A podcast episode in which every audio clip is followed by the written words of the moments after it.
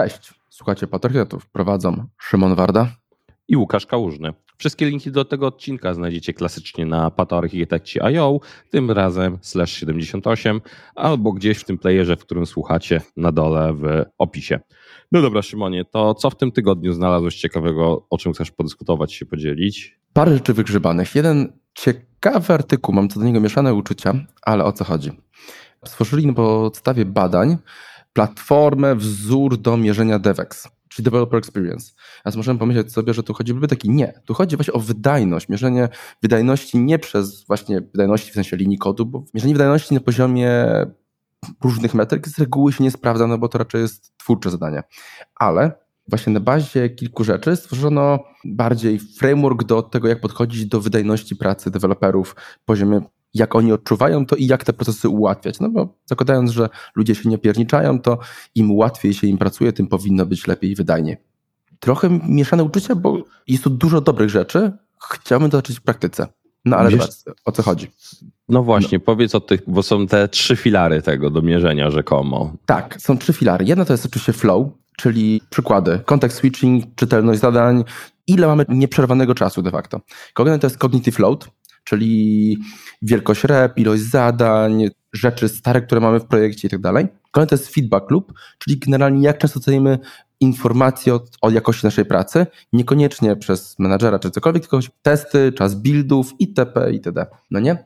I to teraz zostało podzielone też na dwie takie, mówimy o takich kolumnach niejako mhm. i teraz dzielimy to jeszcze horyzontalnie na poziomy. Perception, czyli to jak to jest odbierane przez ludzi i kolejny to jest workflows, czyli tak naprawdę jak to wygląda w całym procesie. No wiadomo, że mhm. odczucie może się różnić od tych workflowów i na koniec możemy fajnie sobie ustawić KPI generalnie jak to powinno wyglądać. I powiem tak, punkty mierzenia i jak do tego podchodzą są dla mnie osobiście bardzo sensowne. Problem jest taki, jaki tu widzę, to jest to, że perception jest mierzony przez ankiety. To jest właśnie rzecz, którą chciałem powiedzieć, że to są jego mać ankiety i one sprawdzą się w skali. Tak, dokładnie o to właśnie mi chodzi. Tu musi być naprawdę niezła skala i tu mówimy niezła na poziomie więcej niż 50 osób dla mnie, żeby te dane nie miały takich fluktuacji, bardzo źle, bardzo dobrze i tak dalej. Kolejny jeszcze element jest taki, jeżeli chodzi o ankiety, to dla mnie mierzenie takich rzeczy, bez mierzenia generalnie jak się ludzie czują ogólnie, bez kontekstu firmy, nie wiem, na przykład firma miała jakieś tam powiedzmy, wyniki, cokolwiek generalnie co ludzi wkurzyło, albo nie ma owocowych śród, czy cokolwiek innego w tym stylu, to automatycznie pójdzie nam percepcja znacząco w dół nawet czas dnia pójdzie nam znacząco w dół. Więc to może fluktuować bardzo mocno. Znaczy, wiesz co, ankieta będzie, przepraszam, że to tak określę, ale od poziomu w kurwu w danym dniu, kiedy ją ktoś wypełniał. Albo tak jak, bardzo został zmuszony do wypełnienia. Zgadza się. No, jeszcze u nas kultura jest taka z reguły polska, że nie lubimy takich pierdół HR-owych i tak dalej, tak dalej, tak dalej. Znaczy, ankiety techniczne za to są, jakie te workflowy, które są właśnie te techniczne metryki, one de facto w większości przypadków, można powiedzieć tak jak są, przekładają się na tym, co jest w Dora Metrics na przykład. Mhm. W ogóle metryki, jak oni patrzą, to co się artykule wyszczegóławiają jako generalnie te sensowne rzeczy, typu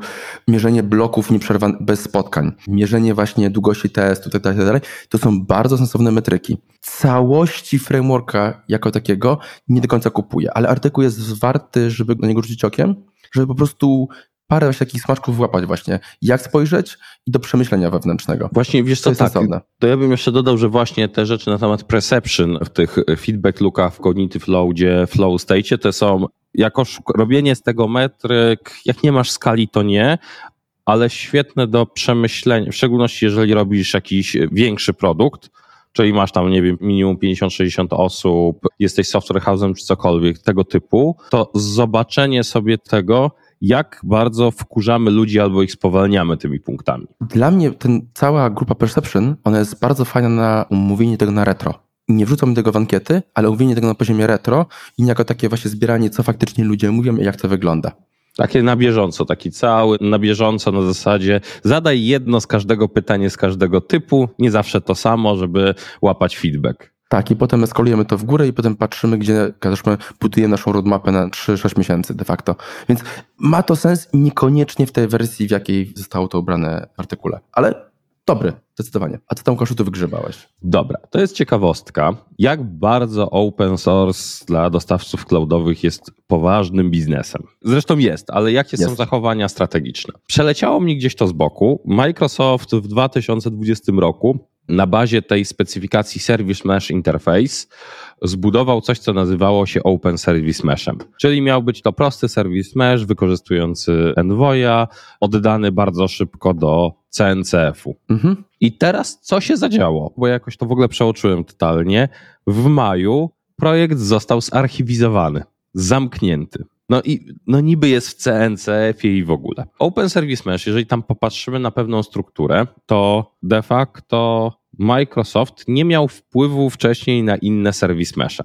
Poza jakimś częściowym Linkerd, który w wersji Manage nigdzie nie występuje i powiedzmy, że popularność cloudowa jest różnie patrząc się na to Linkerd, a z drugiej strony nad Istio bardzo mocno trzymał pieczę Google, no i trochę IBM tam z, zaszłości historycznej, jak popatrzymy sobie na całość. I teraz co jest najciekawsze, w zeszłym roku Istio pod koniec września zostało przekazane do CNCF-u. To było ciekawym ruchem, bo tak, długo tak, się tak, tak. opierali, żeby tego nie robić. Tak, bardzo długo, ale poszło.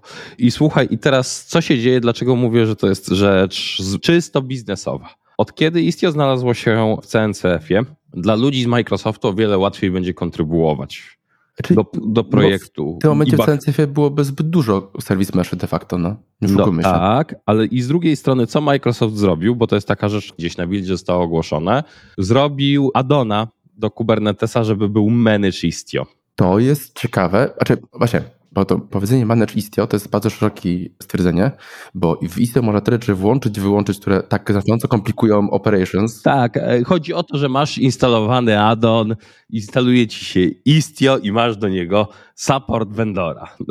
To jest dużo tego, który poziom Istio, bo tego, i w Istio można wiele rzeczy włączyć, wyłączyć.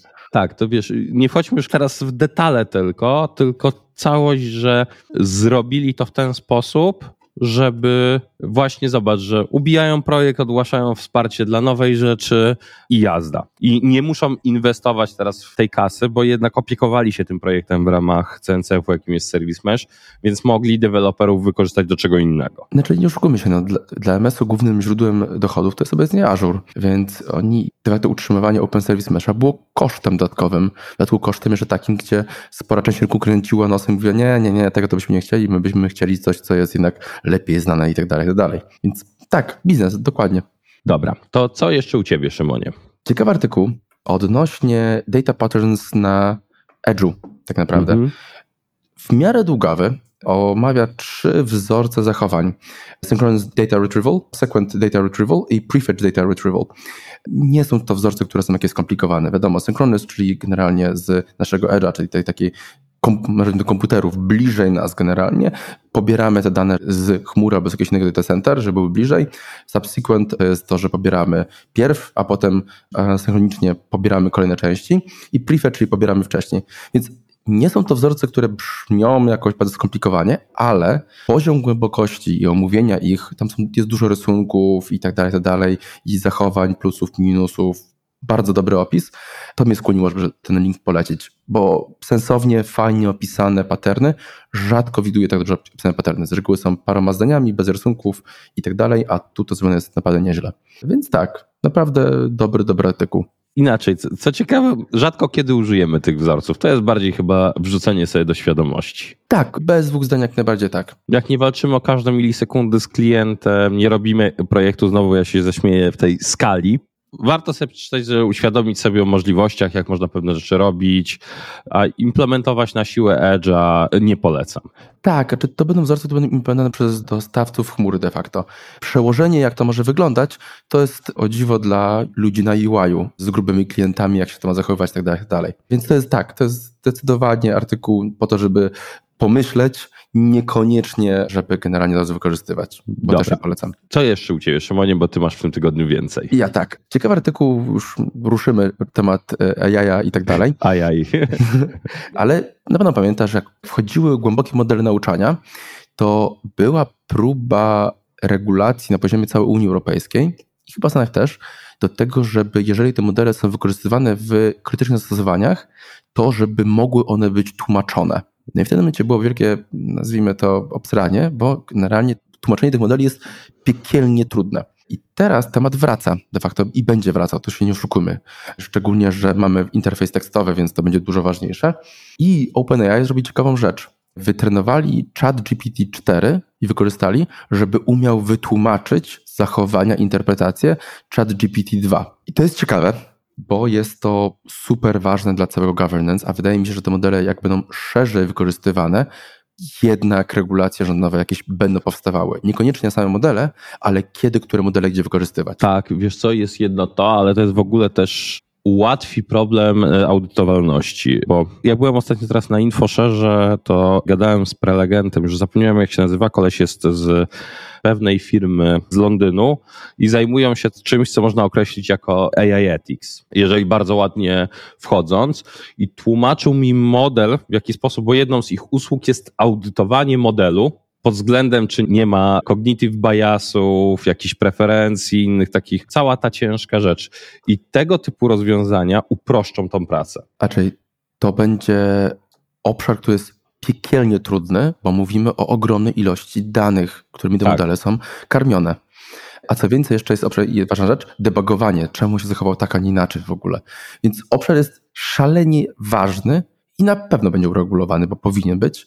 Już powoli się staje tam, w zależności jak tam gdzieś tam finansowych innych, więc. Tak, ale niestety kubeł zimnej wody.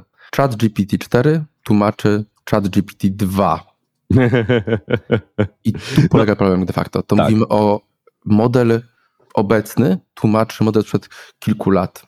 Wiesz co, tak, tylko zobaczmy na tempo postępu. Jak e, też w open source, jak szybko te modele rozwijają się, inne rzeczy, więc to być może teraz rozmawiamy, a po wakacjach będzie to wyglądało, że jest już na to rozwiązanie w tym tempie, jeżeli to idzie. Mam nadzieję, że tak. Wydaje mi się, że do powszechnego życia ponownie to będzie konieczne.